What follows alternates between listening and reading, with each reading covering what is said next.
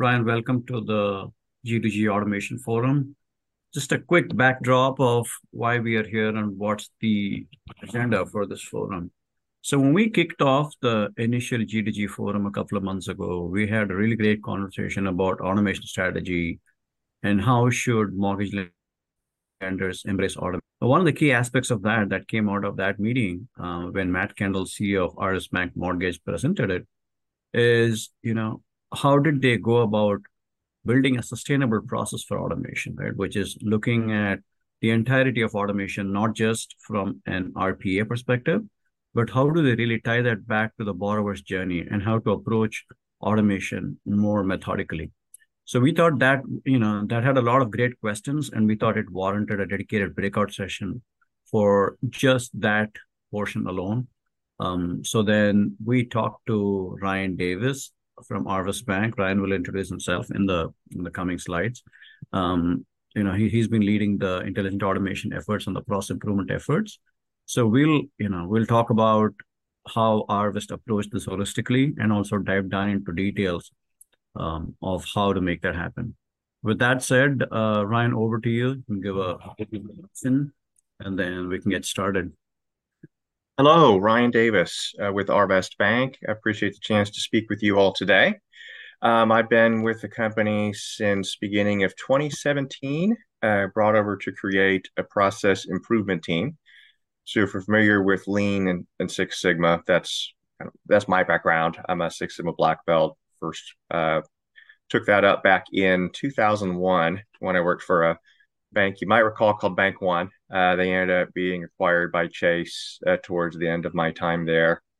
So I was with Bank One and Chase for about 6 years, worked for BOK Financial for 12, and then been here for almost 7 years. And most of that time has been doing process improvement, process redesign type work. Spend a little bit of time in loan operations and risk management as well, but a real passion is process improvement. And automation came a bit later in that journey.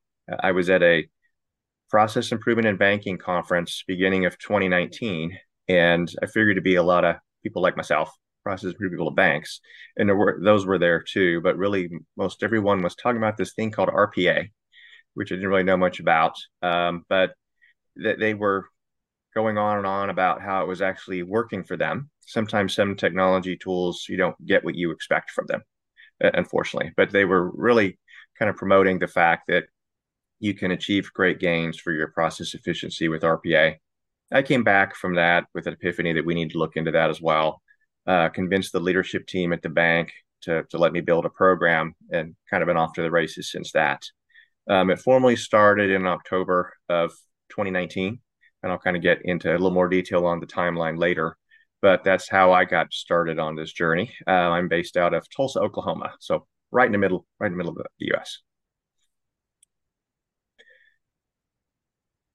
All right, let's talk about why we would even add an automation program. I view it as just another tool in our toolbox, literally, and we have different levers that we can pull to try and achieve process efficiency. If you look at that, number one is really what I started with when I got here. Then we added on Greenbelt training and lean principles. And I'll explain that in case you're not familiar with what those terms are. I don't want to assume everyone has that background. Lean is, I would say, it's a methodology for waste reduction, cycle time enhancement. Typically focused on that. It's more a facilitation and workshop based. So we'll do something like a value stream mapping event where we bring a team together and walk through their process to identify the pain points. Six Sigma tends to be a little more mathematical, where it's focused on really trying to gather some data around a process and get to the root cause of what the issues are. So that's most of what my background has been, those first three. Greenbelt is training others within Lean and Six Sigma to help themselves to fix their own processes. 4 and 5 are the new tools in our toolbox. Intelligent automation, that's automations that our team builds directly in our center of excellence for teams around the bank. Citizen development is analogous to number 2. However, it's automation focused where we're teaching people how to build some of their own automations. So we use all of those levers to try and attain process efficiency. All right, I want to go to the next slide. So why combine the two? And the reason why I bring this up, I've talked to a lot of counterparts at other companies in banking, financial services space, and other industries. And very often, I'll see scenarios where automation is primarily a technology initiative. And I'm not saying that's the wrong business model, but for us, we took a little bit of a different approach where it's really a combination of both. There's a technology element to it, but there's a heavy process component as well. The reason being is we want to ensure that whatever processes we are automating actually need to be automated. And very early on, 2019, when we were thinking about standing up this program, I went to a couple conferences just to get up to speed. And I heard a couple speakers basically say something along the lines of that first bullet: never automate a bad process, redesign it first. And all of our automation opportunity advisors, that's our word for essentially a business analyst who's focused on automation, the people on our team who identify automation opportunities, assess whether we want to build those or not based off various factors, and then assuming we're going to move forward with it, they determine what the requirements are to build that out, map out the process. There you're very often tweaking the process to make it a little more efficient before you automate it. So it's very rare that we automate a process completely as is. Maybe there are some steps in that process that upon further review, we don't really need to do, for example. So we'll cut those out. Go ahead. No, I was going to say, I think it's a very important point, because most often than not, organizations typically go around with a hammer looking for a nail, right? Mm-hmm. And yeah, we have a license for an RPA, we have this OCR tool, let's try and automate now with what we have, right? Or most often than not, automation is just looked at as a customer experience angle of it, which is important. But a customer experience doesn't just stop at your point of sale, right? And it's pervasive through middle and back offices. And that's where I think some of what you mentioned here, lean value stream mapping, which literally goes across the life cycle to identify some of these automation opportunities, right? So I think, typically lenders and most organizations go for low-hanging fruits, which is not a bad thing. But I think, if you have an opportunity to optimize those, I think those would be great as well. So you make a really good point here. Thank you. Put out to that. Yeah. And absolutely. If I look at all the different types of projects we do each year, inevitably my favorite ones that I like to talk about are we convince somebody to just stop doing something. And I'm sure Arvest isn't unique in that regard, where a lot of companies just have processes that they've inherited over the years. And it's funny, you ask people, well, why do you do this step of the process? And the answer is typically something along the lines of, well, I don't know. Or we've just done that in the 7 years I've been here, or however long, or this is what so-and-so taught me to do, and she didn't know why she did it. So if you really kind of challenge them, very often you can just get people to stop doing needless work. But that's pretty easy to implement. You just have to convince them to stop it. So you mentioned value stream mapping a moment ago, Ryan, and we do those quite a bit as well. Exactly Ron's comment there. The way you've always done it is exactly right. Value stream mapping events. And actually, why don't we go to the next slide? We'll go into that. I think I have a slide kind of more focused on that, if you don't mind. Okay. And this is a picture from one of our actual events, just for fun, to kind of give you the sense of how this works. So interesting thing about value stream mapping, In my mind, considering where we are, October 2023, a couple years past a pretty significant pandemic, which changed the way we work. There are so many things that you really can do remotely these days. Prior to COVID, I drove 2 hours east to our home office in Bentonville, Arkansas, almost every week, spent a couple days there. I go maybe once a month now. A lot of, we've all learned some meetings just don't really need to be in person, so don't do it if you don't have to. But in our experience, events like this really are better in person. We're typically pulling people together for 3 or 4 days to really take a deep dive into a process and understand what that looks like. So, and Ryan, you used the term customer journey earlier. In my view, let's say you're talking about mortgage origination. I don't want to have just an underwriter in the room and a loan processor and a closer. Yes, you need those people as well, but you also need loan officers in there who can speak to the application process and the frustrations that customers have. You might need a title agent in there to understand that piece of it as well, because that's kind of the back end of the origination process. So you really need to have an end-to-end view with representation from each function in that process. And what we're doing there is, as you can see from the different colored Post-it notes there, is we're mapping out all of the steps in that process with input from the entire team. And then once you have that, then you use the different colors to represent things such as how long, what's the cycle time for this step and how long should it take, right? Where are pain points, something that the customers complain about or maybe the employees complain about? Is there something that looks like if you want to challenge whether you need to do that step, you might start that one and to kind of revisit whether it's a wasteful step in the process. You might tag something that this might be an automation candidate, right? So we're trying to classify the steps as we go. But the intent is, you know, this is your current state. Based off those issues you identified there, what would an ideal future state look like? And trying to understand then what's the difference, the delta between current state and future state, and map that out with a team. And you typically walk out with a list of action items or potential projects. But again, you know, you can use some online facilitation tools like a Miro board to do a process map, but it's just not, you don't get the same effect and atmosphere as having people in the room. So that's something that, and I will have people ask, can we do it by Zoom? And my answer is always no. I said, if you want the event and it's important enough to you, you can pick the location and we'll come to you, but we're going to do it in person. So yeah, interesting you say that, because a couple of years ago when we launched Genius Works, which is an end-to-end suite of a solution, of a fulfillment solution, this is the exact thing we did. You know, we pulled people all over the country, went to our Charlotte office and did that. And I don't think a Miro board or any other digital solution can eliminate that. The one question that I had of you is, you know, in this is, this is a process that is agnostic to the channel. And what I mean by that is how you expose that experience across multiple channels could be different. And this comes from my own personal anecdotal experience, of course. You know, a few years ago, I applied for a mortgage with a lender. You know, I obviously applied for it on the portal and submitted every single document that was asked of me, right? Then, you know, 2 days later, I get a massive needs list. And half of the stuff that I've already submitted for, right? And then there's a name of the processor in the email. So I call the processor and the processor, oh, just ignore that email. I'll work with you directly.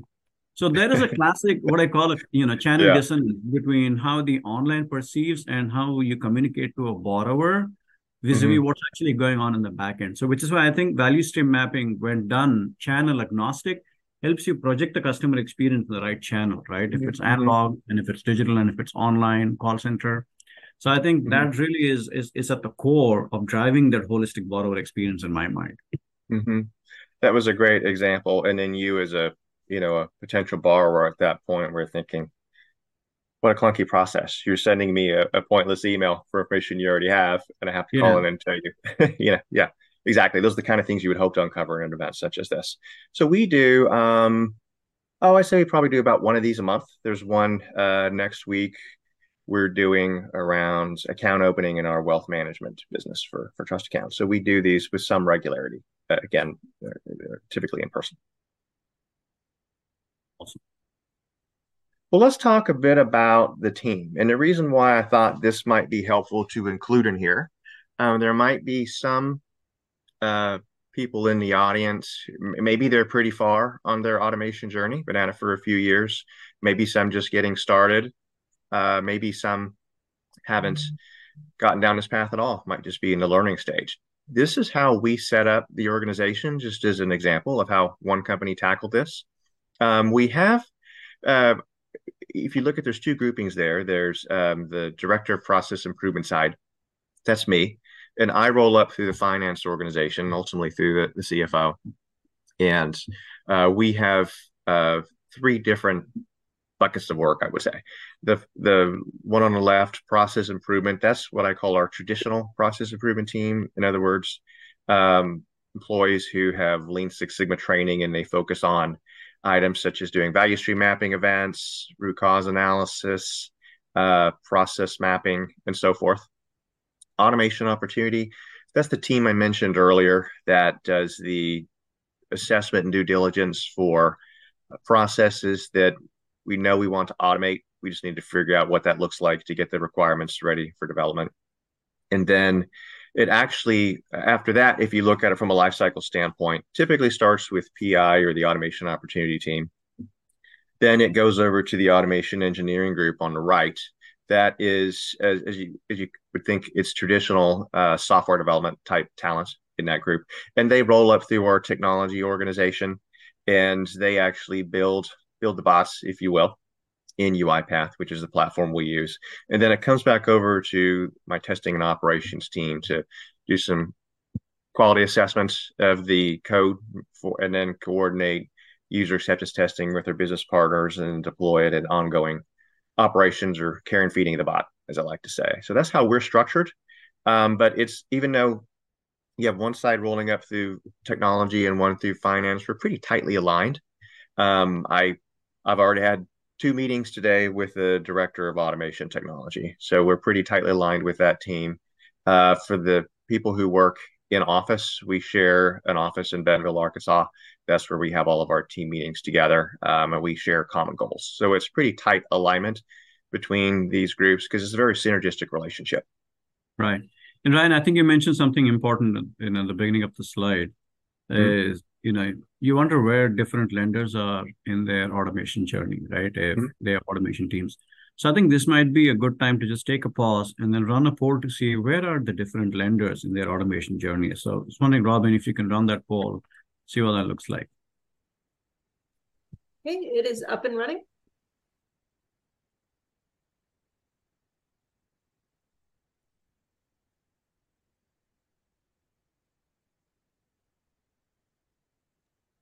Give it one more minute here.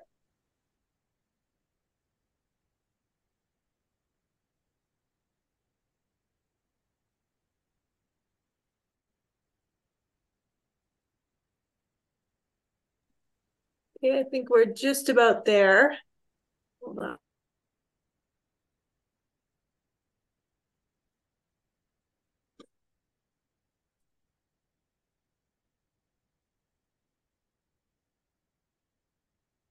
Looks like the winner being they've automated some process, but they could do more. Yeah. So the good thing is we don't have anybody who has absolutely no experience with automation. I think everybody is in some parts of the journey, but the majority of the lenders, at least halfway there, right? I mean, they've started it, but they feel that they could automate more.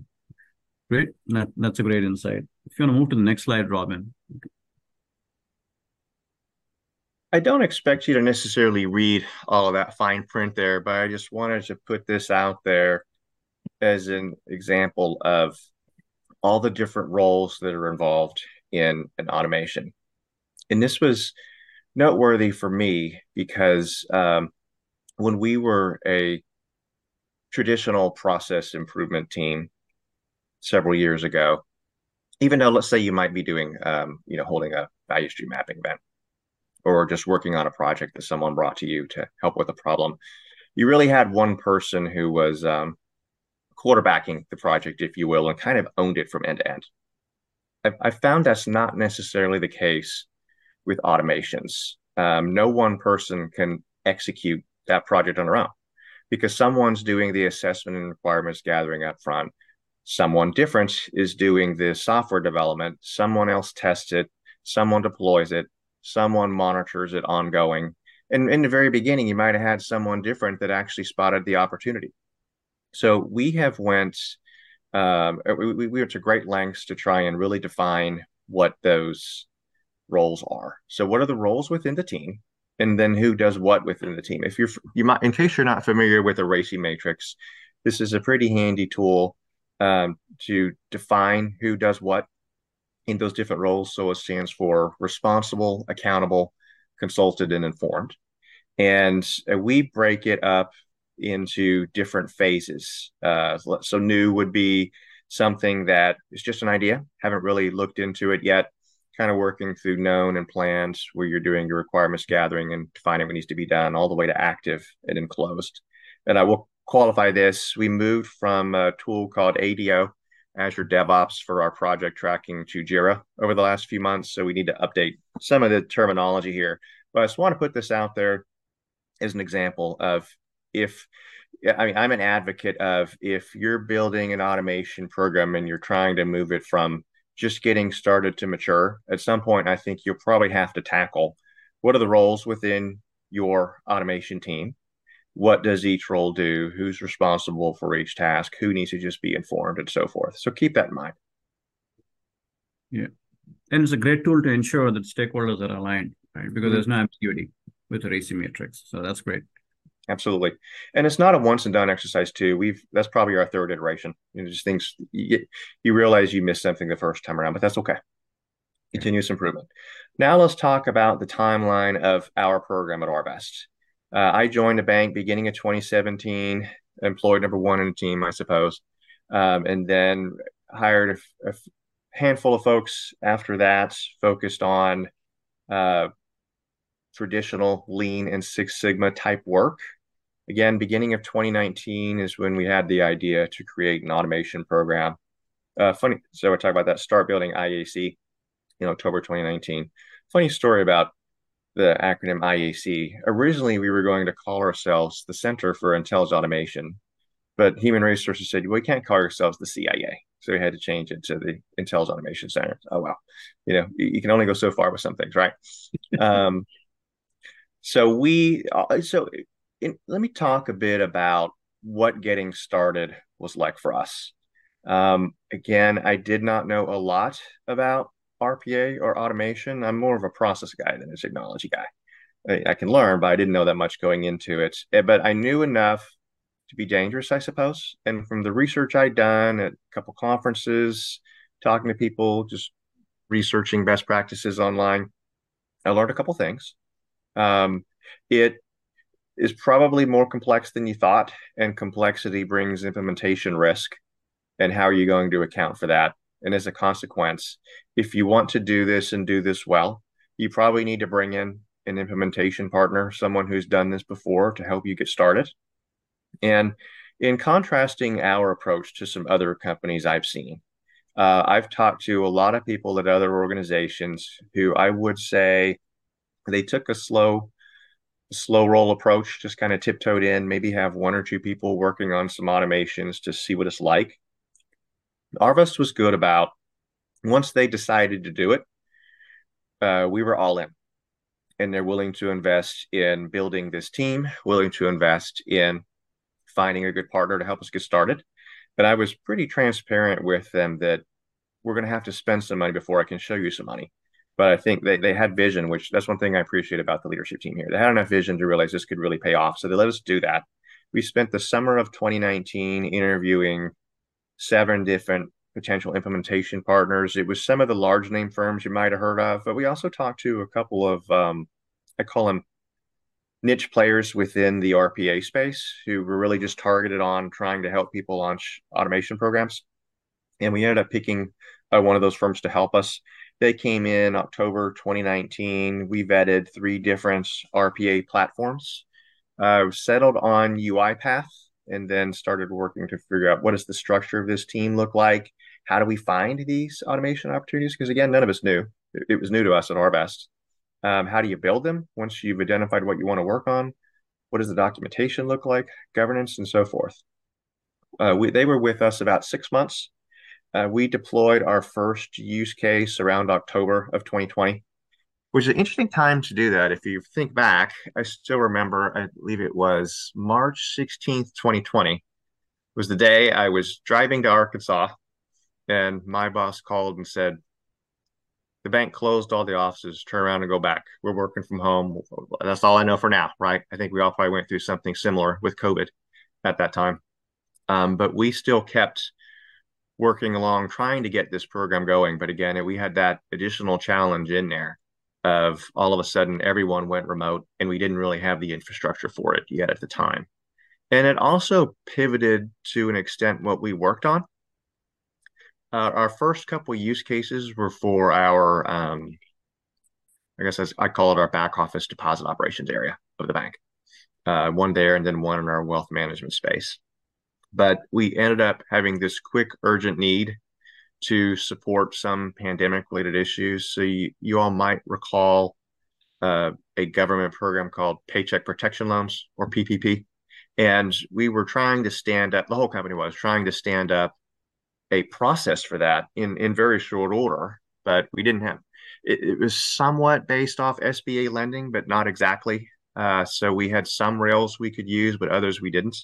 So there was a team in IT working on figuring out an origination system for that. But even that, there were some what I'll call last mile process steps that we still needed help on. So we threw together some small automations that I would call really not even process automation, but task automation, just helping to automate some of these little steps just to get this program in place.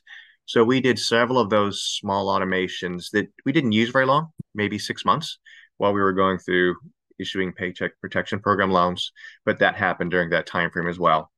We hired our first employees into the IAC team that spring, started trying to figure out structure and just really getting going.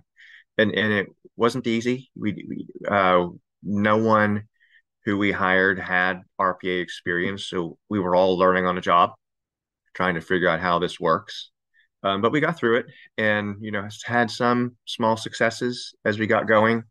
If you look at July 2021, that's when we started to do what I call RPA Plus, started to use RPA with other tools. And that's where I think you can have a real game changer with your RPA program. There's only so much you can do with RPA alone, where it's swivel chair processes, if you ever hear that term, moving data from system to system, copy paste from one electronic input to another. But if you're in the banking or mortgage space, then you know that there are so many processes that have a PDF document in there somewhere. Maybe there's a statement image. Maybe you downloaded a flood certificate during the application process and you get the PDF back from TransUnion or someone like that. Maybe you are receiving PDFs from other organizations that you work off of.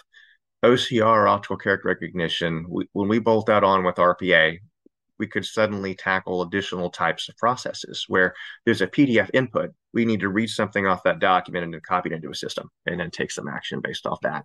And I would say we've used that many times since then. Ryan, your experience, do you see that a lot too? Yeah. Absolutely. I think just for context in the mortgage world, where we have done a lot is, you know, like Ryan said, reviewing flood certificates that come back from the provider, right? Or reviewing even various types of appraisals that come back from the lender. So these are classic cases of what Ryan calls nicely as RPA Plus, where typically the input for RPA is digital data.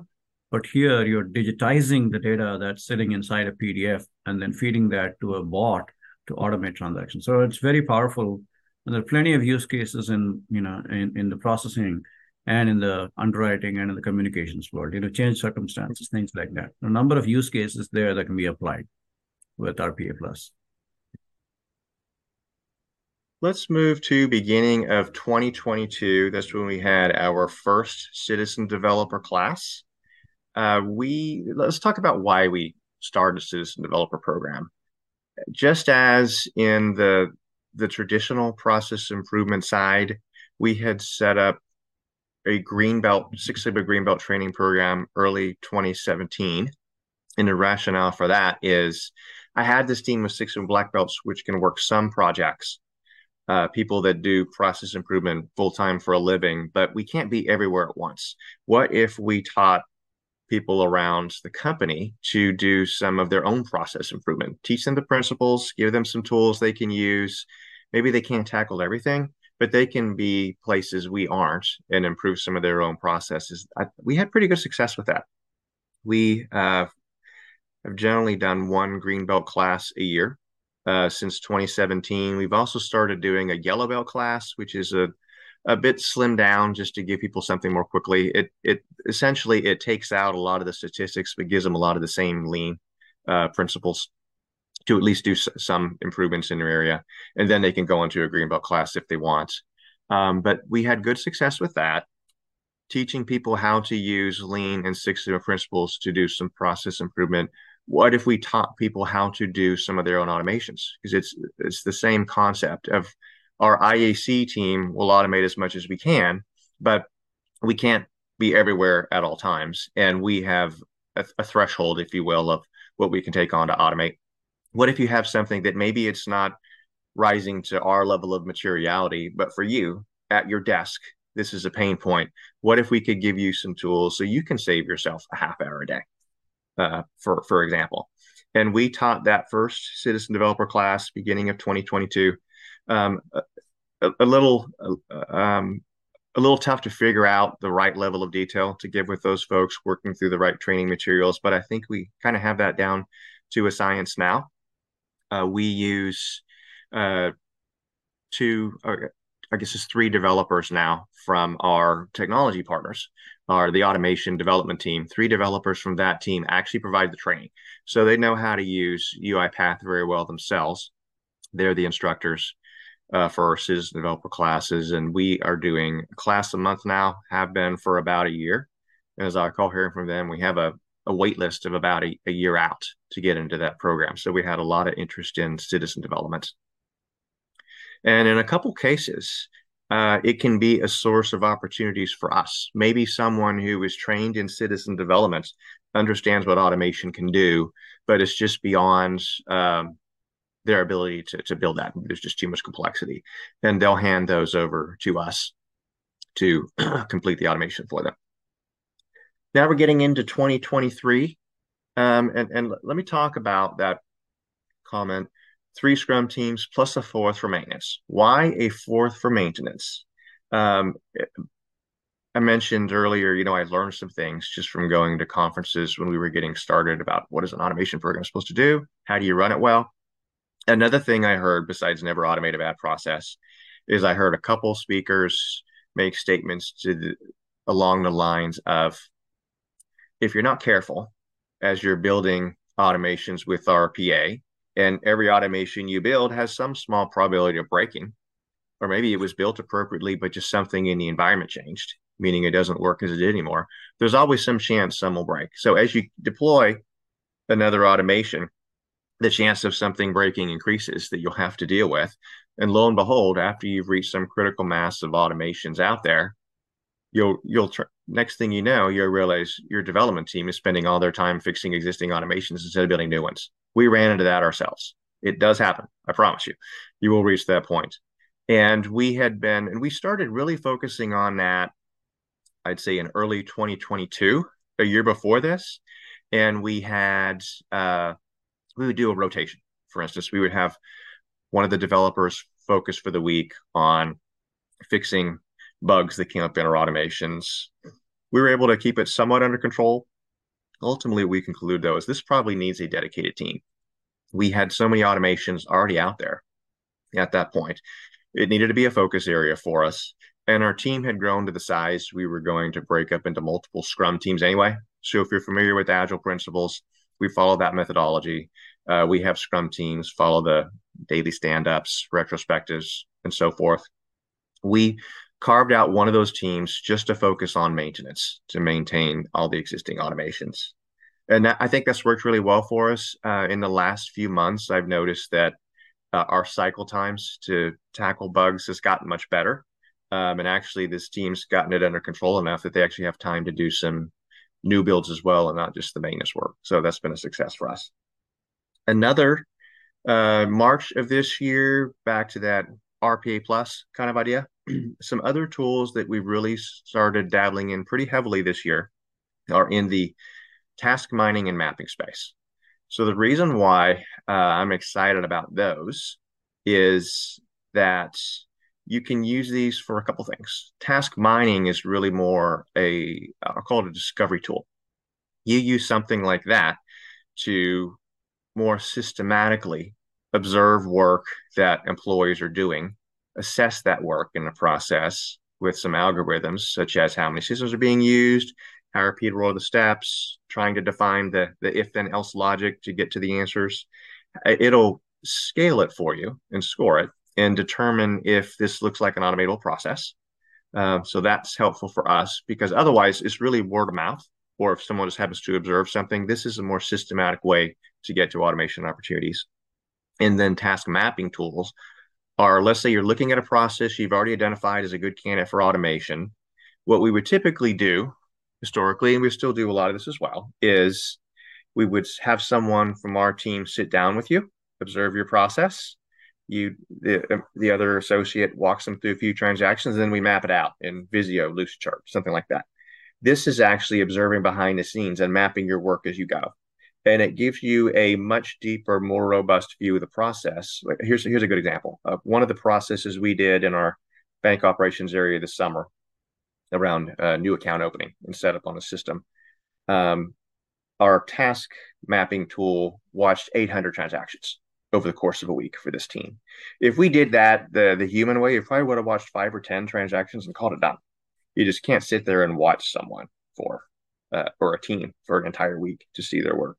So that's something that I don't think we're that far on the journey yet with task mining and mapping, but I'm pretty excited about the potential so far. We're about 6-7 months into it. Awesome. All right, let's talk about the life cycle of an automation, just to give you an idea of the steps involved in this. And I mean idea literally, because at the very top there, that's what it starts with. Someone has an idea for an automation that can come through different means. Maybe it's anecdotal conversations. We're starting to get into task mining as well. Then there's an assessment. And the reason why assessment is important is just because a process is automatable doesn't necessarily mean you should. Back to tying this in with process improvement, we do have, it doesn't happen a lot, but we do have some conversations where someone brings an automation opportunity to us. When we look into it, we really kind of challenge them back, like, well, why are you even doing this? Do you need to? And sometimes we can convince them just to stop doing the work. But on the other hand, maybe it is a legitimate process we need to do, but perhaps the transaction volume is just so low that it's really not worth the time to build it. Because automations aren't free. You're paying for a robot license to run, or part of one, to run an automation. There's some cost for the team to assess it, to build it, deploy it, to monitor it ongoing. So they're not free. So we do have to make sure that they're at least worth some minimally viable threshold before we'll automate. So that AOA team does that, and then qualifies it if it looks like one we should do. Analysis and solution design are so what's your as-is process? Think about your future state process for the solution design.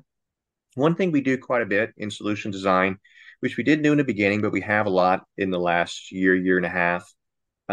These RPA tools are originally conceived of as automation with the user interface, how the human would do the work. But very often we found we might have an API that directly integrates into some system, and we'll just use the API to go in that way. So we'll tweak again. We're tweaking the process very often just to make it run better in an automated fashion. Then there's development, actually building out, the traditional software coding, as you might imagine, and then testing to make sure it works. Then you go live. So that's our typical life cycle for automation. So Ryan, I had a question on this, right?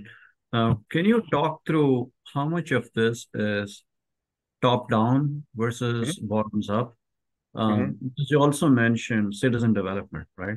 Yeah. So, so does the citizen development occur after an idea has been approved and they then go out to build, or they then first build and then show a POC of how that happens? And how much of this is really top-down? Strategically, here's what the organization wants to do from an automation perspective. So let's get this done versus bottoms-up, opportunities that you see on the field. So if you can help us talk through that. I would say it's a bit of both, and I'll explain what I mean by that. We'll use our mortgage business as an example. Matt Kendall, who was your speaker at the last one of these meetings, who's president of our mortgage company, he's a good sponsor of automation and helps to remove roadblocks if we're having a challenge, or can kind of push the team, hey, let's see where we can use these tools. but I don't necessarily look to Matt to bring us the opportunities, although he has brought us a couple.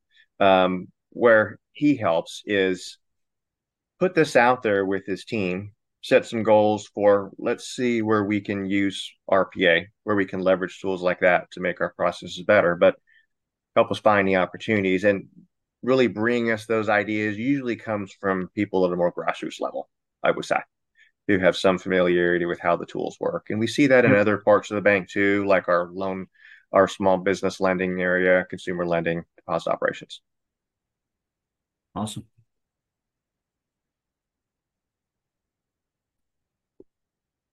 All right. And this is, again, if I know we have some folks who aren't that far on a journey yet, but there is some assessment needed to figure out whether you should even automate something with RPA or not. Because another reason why you might rule one out is maybe, boy, this is a really messy process for this team, and there's a lot of volume going through it. So it's certainly an expensive process, but maybe you can't automate it, at least with RPA. You have to have just a few, there are some elements of a process that must be in place for it to be a good candidate. Again, I'll walk through a couple of these. Highly manual and repetitive. We're trying to help people get rid of some of the tedious work that they do over and over again. Rule-based, and here's why rule-based is important. RPA is an automation tool. It is not an AI tool. It cannot think or anything close to that. However, if you, let's say you could write it down on like a, you know, you're in Excel and like an if-then statement. It might be a complicated one, but you got to get it down to something like that, right? To where it can, some sort of a rule to define the path to do the work. Yeah, but I'm so glad you talked about it, because there's a lot of misnomer, right?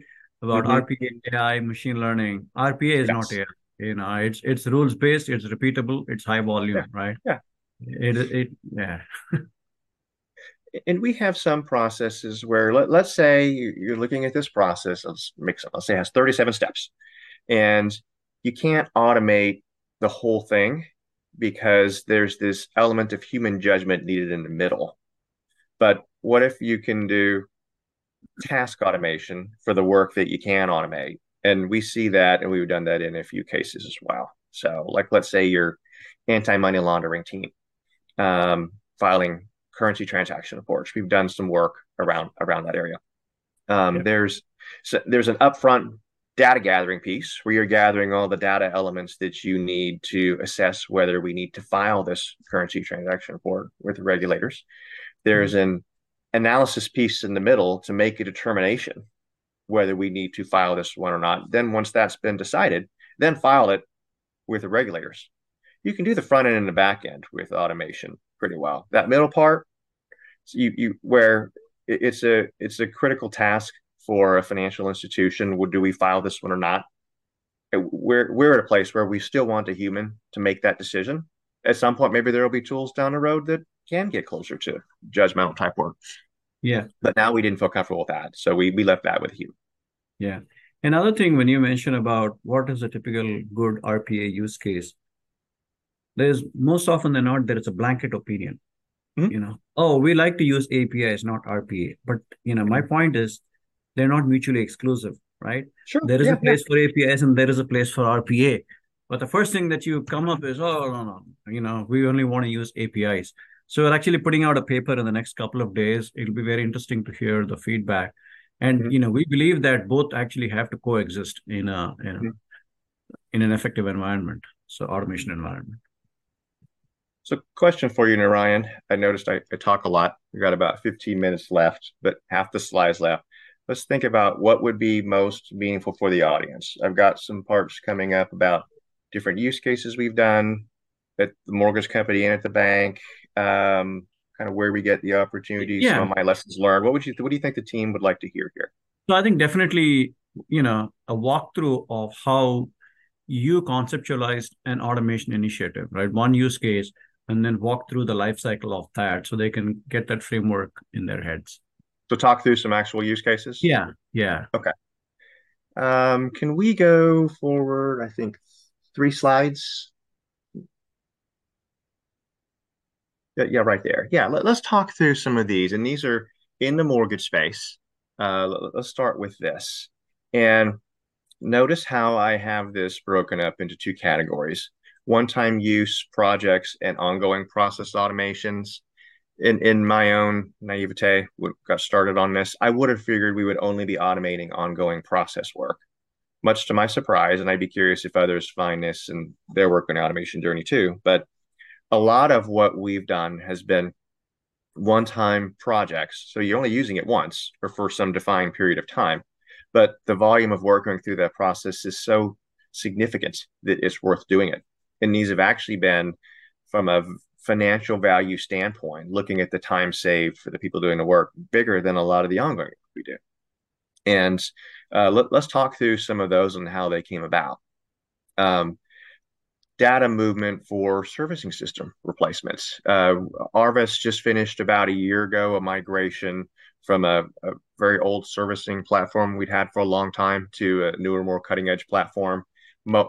Very large project. I'm sure some people here on the call have been through that. There's a lot of work going involved in that. And for the most part, that project went actually very well. But there, we had a challenge of the antiquated system we were on. It wasn't an efficient way to get all of the account documents out. So statement copies, the original application, things of that nature. And the way that platform worked is it would bundle these into massive PDF files with thousands of pages. Who had that logic in me? I don't know, but it, kind of unworkable. Now, humans could do that and go open this PDF, which opens slowly because it has 1,000 pages, and then kind of save it apart, right? Save these 3 pages because they're this document, then pages 4 through 7 and so forth. But it would have taken an unfathomable number of hours to do that. Is that, or keep this system live indefinitely until the runoff of the portfolio means none of those accounts are left, which would be years. We found a way to do that with automation. And it was, from a time standpoint, to do the work, the biggest one we've had so far, just because it ran for months just to churn through that, because I think we had over 5 million account documents to break apart from these big PDFs. And then another one, delivering documents for our loan sales. So others might do this too. Maybe you have a MSR portfolio. Maybe you sell some of those loans to optimize your servicing portfolio. For instance, we had a couple buyers that wanted their documents received in a certain way, needed some manipulation to make that happen. We did that with RPA pretty quickly. Let's talk about that third one. The reason why that one's noteworthy is that is one that came from citizen development. So we talked earlier about, Ryan, you asked if that could be a source of ideas, and it is in some cases. Early this year, one of our citizen developers who's trained in our mortgage business noticed a problem. And because he had been trained in citizen development, that popped into his head, I think I can tackle this with citizen development. Problem being, in that servicing platform conversion, 99% of that project went great. However, for some reason, it was either the beginning balance for the year for all of these, for a large subsegment of mortgages, the beginning balances were incorrect. So therefore, it messed up the 1098 forms where you report the beginning and end balance and how much your interest and principal payments were. And this came to light, I think, about a week or two before the deadline to send these out. And he did find a way to fix that type of an error with citizen development, but he needed scale to get that done. I forget the number. We had like 70,000 1098s that needed to be corrected and mailed out by that time in a week. So he brought his automation to us, our COE team.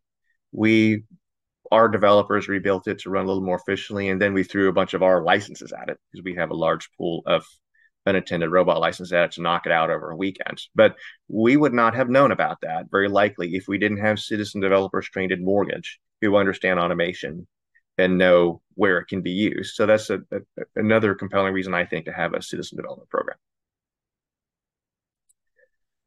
Let's talk about a few ongoing processes here. We do that too. They're not all one-time events. This third-party services was one of the first ones that we did.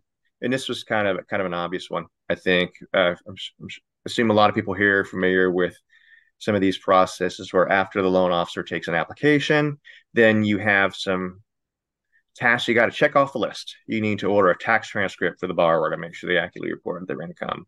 Order a credit report if you haven't already. Order a flood certificate, pull that into the system, take action on that. We call those third-party services. Yeah. It's very standard rinse-repeat process, easy automation. Yeah, and I was going to say, these are the most popular type of bots that our clients have implemented with us: flood, fraud, title, appraisal, 4406C, collateral test of appraisal, right? Any of these. So these are super simple and rules-based. There's very little variation, right? So it's easy to automate these ones. Yep. And then why don't we actually, let me move forward. Let's go to some other parts of the company. Just talk through real quickly some of these to think about. We do a lot of work in the rest of the bank as well. In case we have some people on the line who work in other parts of financial institution, just to give you some ideas. Commercial lending. We assume some people here have heard that the LIBOR reference interest rate that's tied in with a lot of commercial mortgages is going away. And we, of course, we were a commercial lender as well. We have loans tied to LIBOR, but which isn't necessarily a problem in and of itself. But the challenge is two things. Is there a replacement rate referenced in the loan document? And are we sure that we have identified in our core lending system all loans that use LIBOR? Because we knew there were some gaps in that. So the options were, have a whole bunch of human beings pull up every commercial loan document we have, see whether LIBOR is referenced in it and whether it has a replacement rate noted, or find a way to systematically do it. We found a way to do that one with RPA and OCR. To basically look for LIBOR within the documentation. So that's one we did on a one-time use, but it was the entire commercial loan portfolio at Arvest.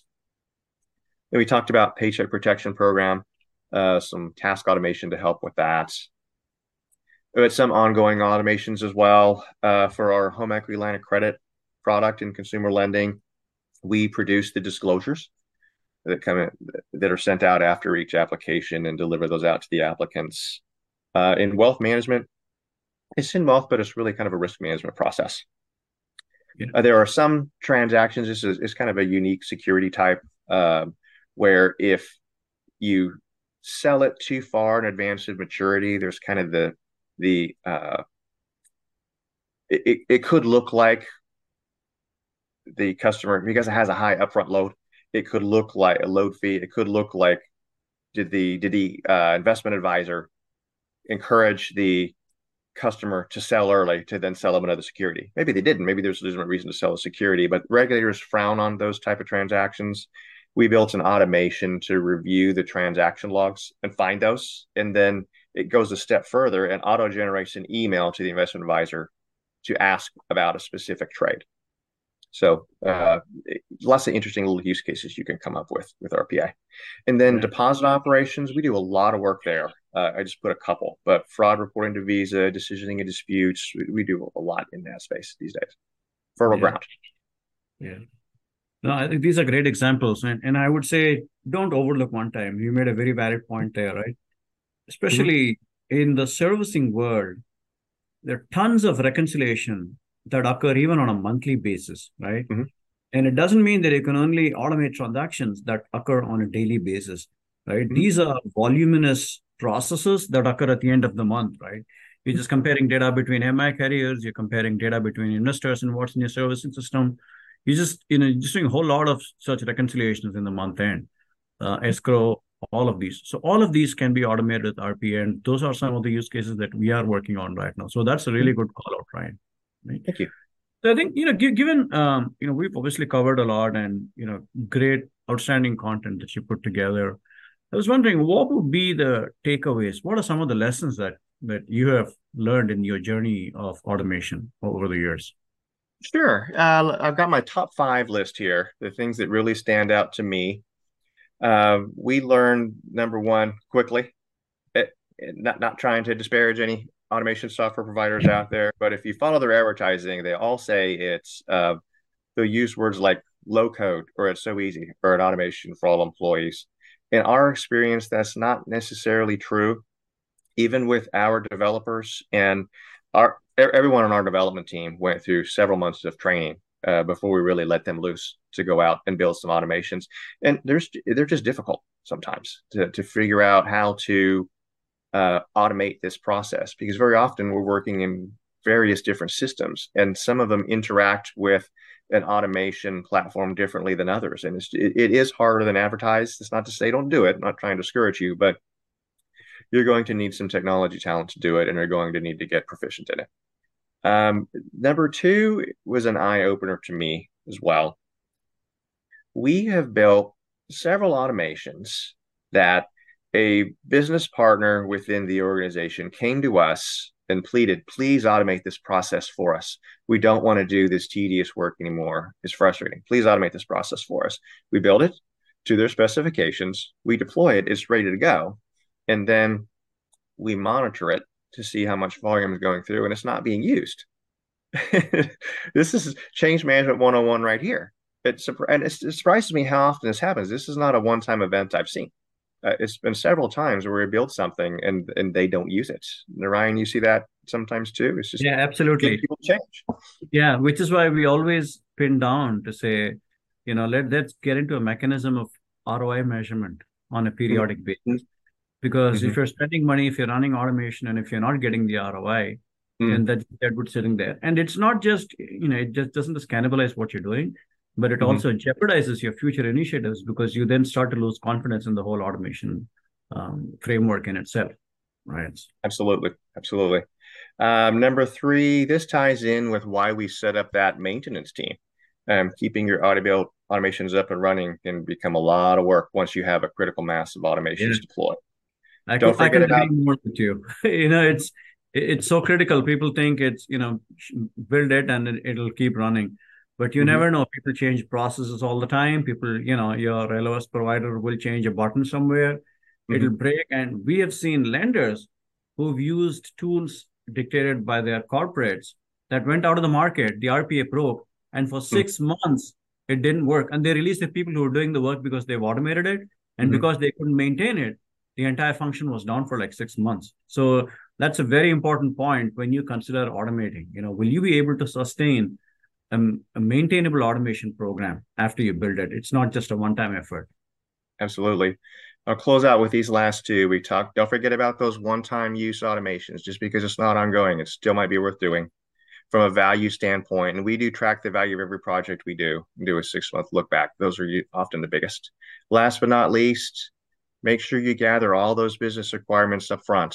And we've learned this the hard way. I think we're better at it, but not perfect, where maybe you've already developed it, you're in testing, and the business says, oh, we forgot to tell you about this. And I won't pin that entirely on our business partners. We need to ask the right questions up front to make sure we're really trying to extract that information. So it's on us to really try and get that on our team. Now, these are some great lessons, very practical. All right. Very real. All right.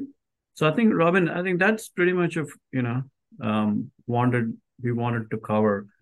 Hopefully this helped educate the audience on how Arvest undertook an automation program, not just as a scattershot or as a, you know, looking around for nails when you have a hammer in your hand, but it's a more holistic approach, you know, how to set up an automation team, how to set up the strategy, and then how do you then drill that down into customer journey, lives, you know, value stream mapping, and then down to eventually implementing a tool and a methodology, right?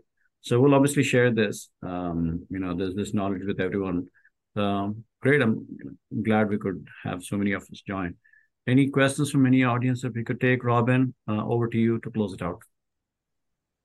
Yeah, the only question that I had was, if, you know, are there other automation solutions besides RPA that Arvest has deployed? I think you mentioned a couple early on, but I think most of the ones we talked about at length were kind of RPA focused. So we there are others out there, and I won't presume that if anyone wants to automate, they can only use RPA and they can only use UiPath. I would say that's the main thing we're using within the company, but there are some similar products out there. We are a Salesforce organization, rolling out more use cases for that. They have a program called MuleSoft, which is kind of like an RPA platform. Not really using it much yet, but I think once we roll out Salesforce further, I would not be surprised to see more happening with MuleSoft. Our integrated account servicing team, which is basically loan and deposit operations to a large extent. They have another platform called Nintex, which can't do everything UiPath can do, but they can do some lower level automations with that. So there are some other tools out there. And then even on top of RPA, we bring in some things that we can use supplemental to it. For instance, this year we've been using a task mining tool called Mimica that we use to then feed automations into UiPath. Have you had any experience sort of automating the compliance or Q&A type of tasks and processes? QA, like the testing of software, that type of QA or something else? Well, more like compliance, I think. More like compliance. Regulatory compliance issues, automating those. Those can be a little bit more sensitive and challenging. So I thought I'd ask if Arvest has had any experience. Yeah, compliance and quality control, essentially, I think. Is what that type of QC. Sorry, QC. We have done some of that. For instance, one that I thought was really interesting, a HMDA-related process for the loan activity register that we have to submit to the regulators. That was a very clunky one for us. And because of the amount of work it took to do the stare and comparing data fields between the mortgage platform and what our compliance system is proposing to report to the regulators, our compliance team would only review 25% of the loans. And so there's always some inherent risk that you might have missed some, but it's basically a large sample to see what the loan pool looks like before reporting it out. But knowing that when the regulators come in to do their review, there's a 3 in 4 chance that they're going to pick a loan we haven't seen. We worked with our mortgage systems team to build a better process for that, and got it to where they built a report up front that does that stare and compare for you. And then the compliance team, the actual analysts, only review the exceptions, the ones that don't match. Right. And that went from a 25% review to 100% review. So they review the entire population and less time spent doing it. So that one was a good win, I think, for the compliance team. Okay, great. And I have one last question for you.